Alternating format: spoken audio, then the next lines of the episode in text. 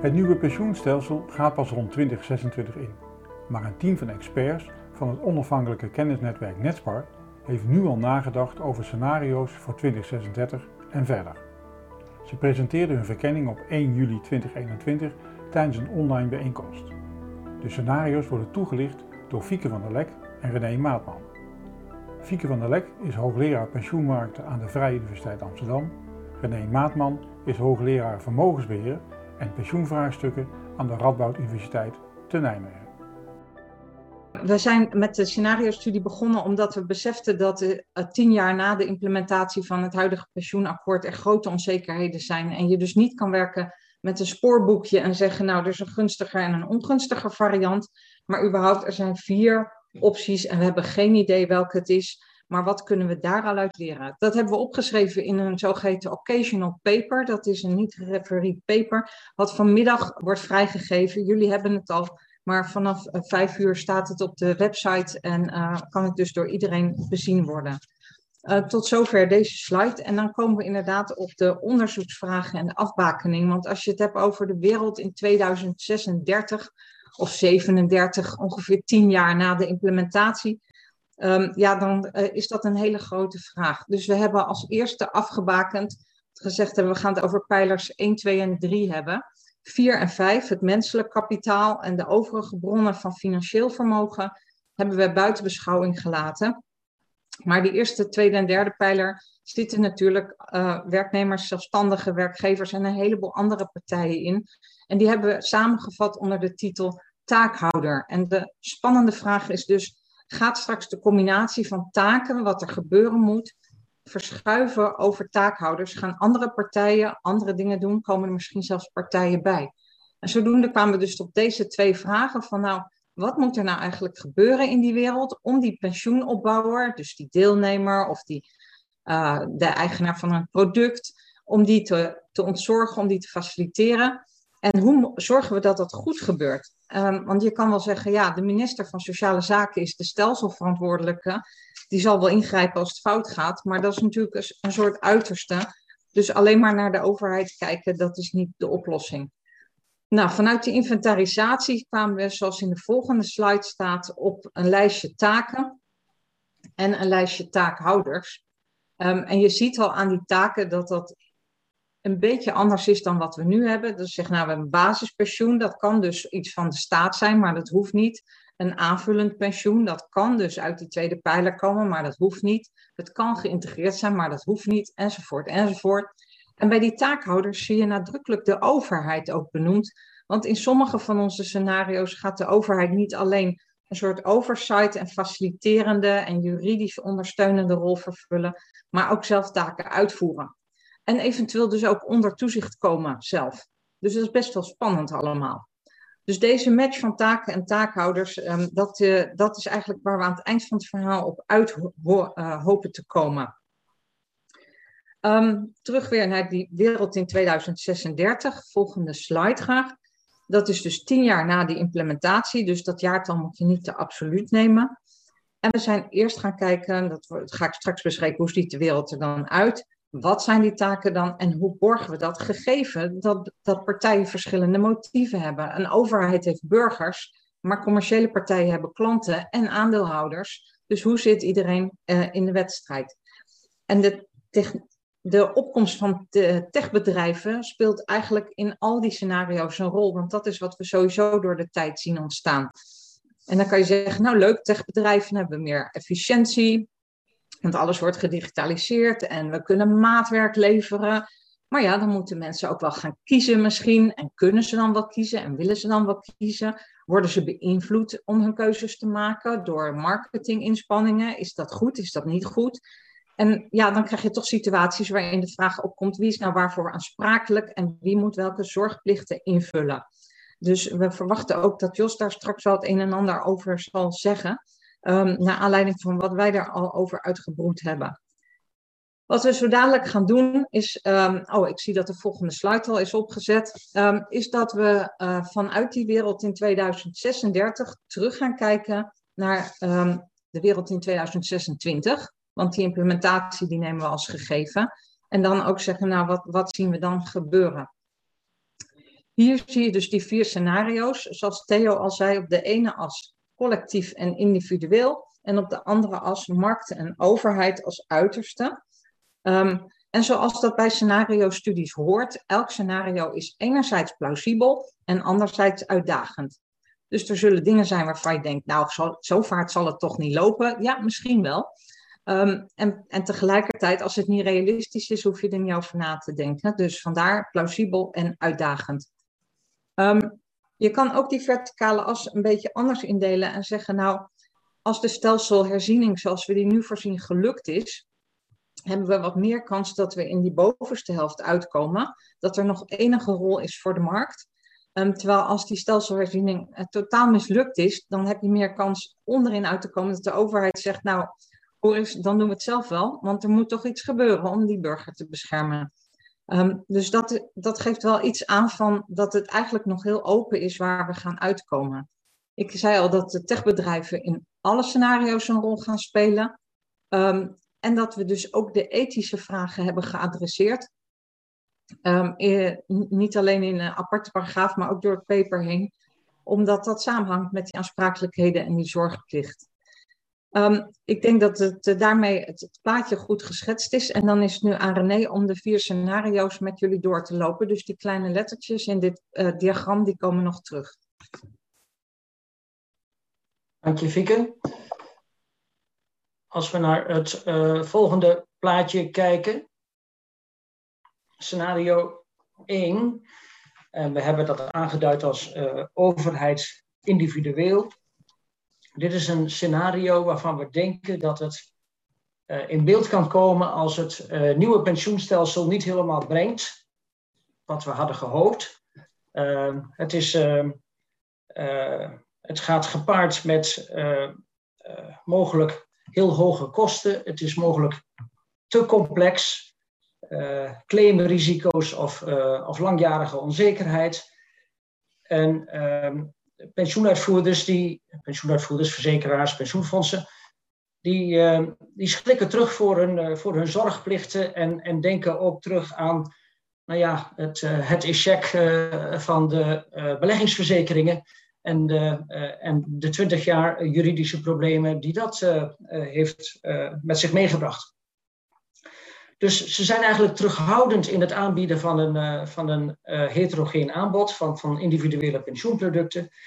En ze zeggen eigenlijk tegen de, tegen de staat, tegen de overheid, ehm, ja, wij willen die taken nog wel uitvoeren, maar eigenlijk ook alleen maar als u de risico's die daarmee samenhangen, als u die verder begrenst.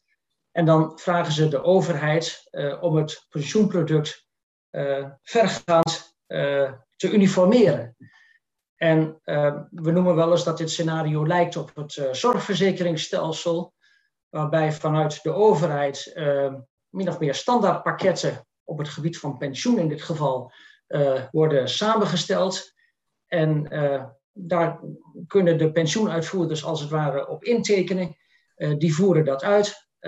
En als pensioenopbouwers meer willen, dan moeten ze een toevlucht nemen tot bijvoorbeeld producten in de derde pijler.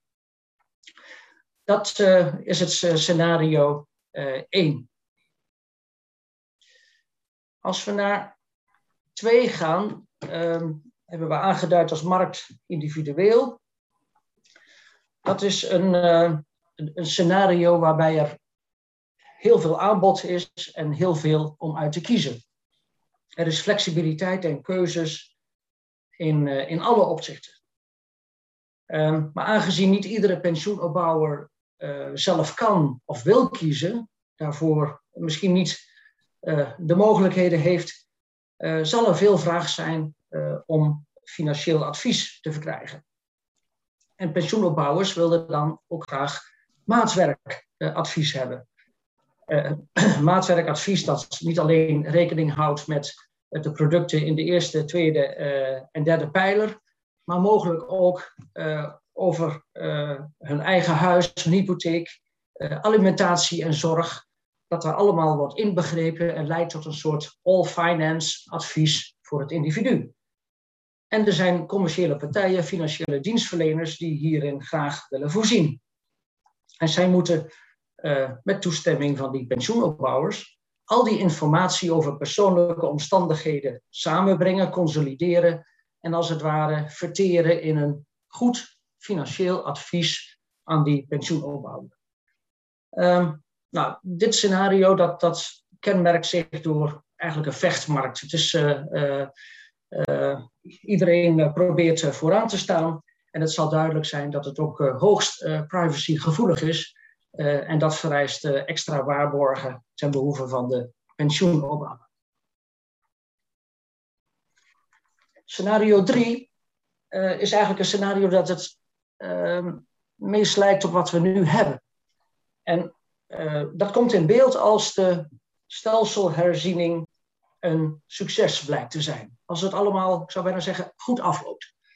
Uh, pensioenopbouwers en, en, werkgevers die worden ontzorgd door uh, collectieve regelingen in de tweede pijler.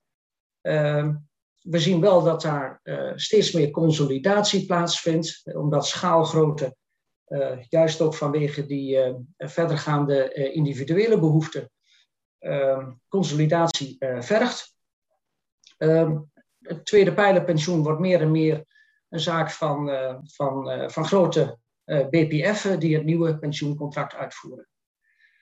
Um, we denken ook dat in dit scenario's, scenario de pensioenuitvoeringsorganisaties, zoals APG, PGGM, MN, uh, aan kracht kunnen winnen. Maar dan moeten ze wel in staat zijn om ook uh, taken te verrichten als financiële dienstverlener. Om ook werkelijk uh, de individuele pensioenopbouwer van financieel advies te kunnen voorzien. Als we kijken naar tenslotte het vierde scenario,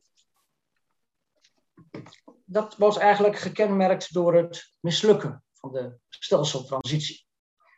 Um, en uh, de overheid zegt in dit scenario: uh, ik, ga, ik neem het wel over. Ik doe het wel. Ik ga zorgen voor de eerste en de tweede pijler, die worden samengevoegd. Er uh, ontstaat wellicht een, een algemene pensioenplicht. Dit scenario zou ook in beeld kunnen komen als we ook over 15 jaar nog steeds met een in een lage renteomgeving verkeren.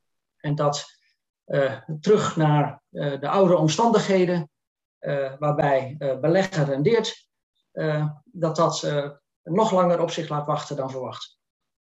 En ja, dit scenario, de overheid regelt, eigenlijk alles voor ons. En, en pensioenfondsen en verzekeraars die die zijn niet in staat gebleken om uitvoering te geven aan de, aan de ambities die we, die we op dit moment met de stelseltransitie hebben. En, uh, en ze kunnen niet goed omgaan met de wettelijke eisen die, uh, die de wetgever op hun, op hun bordjes heeft gelegd. Dus de staat neemt het over. We hebben dan natuurlijk nog steeds wel een uh, bestaande opbouw, van bestaande pensioenopbouw. En we denken dat die dan vooral in bestaande fondsen in gesloten fondsen en algemeen pensioenfondsen wellicht uh, in de komende tientallen jaren wordt afgewikkeld. Dan kunnen we zeggen, nou we weten nu wie wat doet, maar hoe gaan we dat dan borgen? Dat dat ook goed gebeurt. Hoe zorgen we dat de prikkels goed komen te liggen? Want ja, de verdienmodellen moeten wel overeenkomen met het belang van die pensioenopbouwer. En dat gaat niet vanzelf. Dus daar is wet en regelgeving voor nodig. En dat zal heel tijdig in gang moeten worden gezet. We hebben ook vastgesteld dat in sommige scenario's schaal een grote rol gaat spelen. Alles wat meer op standaardisatie lijkt of wat meer richting digitalisering gaat, kan geschaald gaan worden. Um, maar dan is ook weer de vraag, is dat altijd in het belang van die pensioenopbouwer? Er zit dus een zekere spanning tussen technologie, tussen winstbelang en het belang van die pensioenopbouwer. Um, waardoor we uh, de goede prikkels moeten inbouwen en daar al dan niet in Europees verband naar moeten kijken. Nog hoger uitzoomend komen we dan tot de conclusies en daarvoor uh, zoom ik weer terug naar René. De conclusies van ons, van ons paper zijn de, de volgende. De eerste conclusie dat we kunnen vaststellen dat de assen in ieder geval voldoende onderscheidend en, en realistisch zijn gekozen. Ehm, wat de tweede conclusie betreft, uh, dat pensioenopbouwers in alle scenario's behoefte hebben aan, aan financiële begeleiding en adviezen. En we zullen uh, vraag en aanbod moeten stimuleren. niet alleen een zorgplicht, een brengplicht, maar ook een haalplicht door de pensioenopbouwers zelf, dat hij aan het werk gaat om, om zijn juiste informatie te verkrijgen. Um, in scenario 3 uh, ehm, behouden we de bestaande marktordening, denken wij. Uh, omdat in dat scenario ook uh, de stelseltransitie een succes is gebleken, kort gezegd. En ehm, ja, dat in ieder geval eh, iedereen die werkzaam is op basis van een arbeidsovereenkomst tevreden is met, met voortzetting van, van de, met behoud van de status quo. Maar als de stelseltransitie mislukt, vierde conclusie, dan valt eigenlijk het draagvlak onder de tweede pijler, de collectieve regelingen, weg. En dan denken we dat ook de verplichtstelling op, op fondsniveau zal, zal eindigen. en dan komt scenario 1, 2 of 3 in beeld. Ehm, scenario 1, overheid individueel, de overheid die het allemaal overneemt, dat zou ook in beeld kunnen komen in een aanhoudend lage renteomgeving. De zesde conclusie, de pensioenuitvoeringsorganisaties, wederom APG, MN, PGGM enzovoort, ja, die verkrijgen een bestaansrecht als ze in staat zijn tot tijdig informeren, adviseren en waarschuwen. Dat is in elk scenario belangrijk maar in, in uh, één scenario wellicht extreem belangrijk zelfs. En we zien dat die PUO's op dit moment een, een afgeleid bestaansrecht hebben als uitbestedingspartner van de pensioenfondsen. Maar als PUO's zich ontwikkelen tot financiële dienstverleners, ja, dan kunnen ze eigenlijk iets waartoe de pensioenfondsen op dit moment niet in staat zijn. En dat zou hun zelfstandig bestaansrecht bevestigen.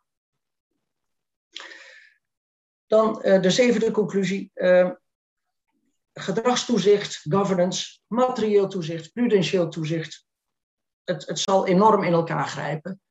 En uh, dan kun je zeggen van nou laten we al die toezichthouders maar weer bij elkaar brengen en Twin Peaks vergeten als het gaat om, om, om pensioenopbouw dat is een route, je zou er ook voor kunnen kiezen om te zeggen van nou, laat die toezichthouders alsjeblieft heel erg goed met elkaar samenwerken, want anders gaan er grote ongelukken gebeuren. En laten we eerst eens kijken of we via die conclusie komen. En dan de achtste, uh, ja, ethisch verantwoord handelen, dat zit niet vanzelfsprekend in de genen van taakhouders. Eh, dat, dat, dat, dat moet worden opgebouwd en de cultivering daarvan, dat is primair een taak van de beleidsbepalers van taakhouders, bestuur, raad van toezicht, intern toezicht. Daar is steun voor nodig van de wetgever, reflectie op de toezichtstrategie, ook door externe toezichthouders. Uh, hoe werken zij samen met uh, de instellingen zelf? En, en hoe voorkomen we het risico van zogeheten regulatory crowding out, dat je eigen moreel besef als het ware wordt uitbesteed aan de toezichthouder, want die denkt, dus hoef ik zelf niet meer te denken.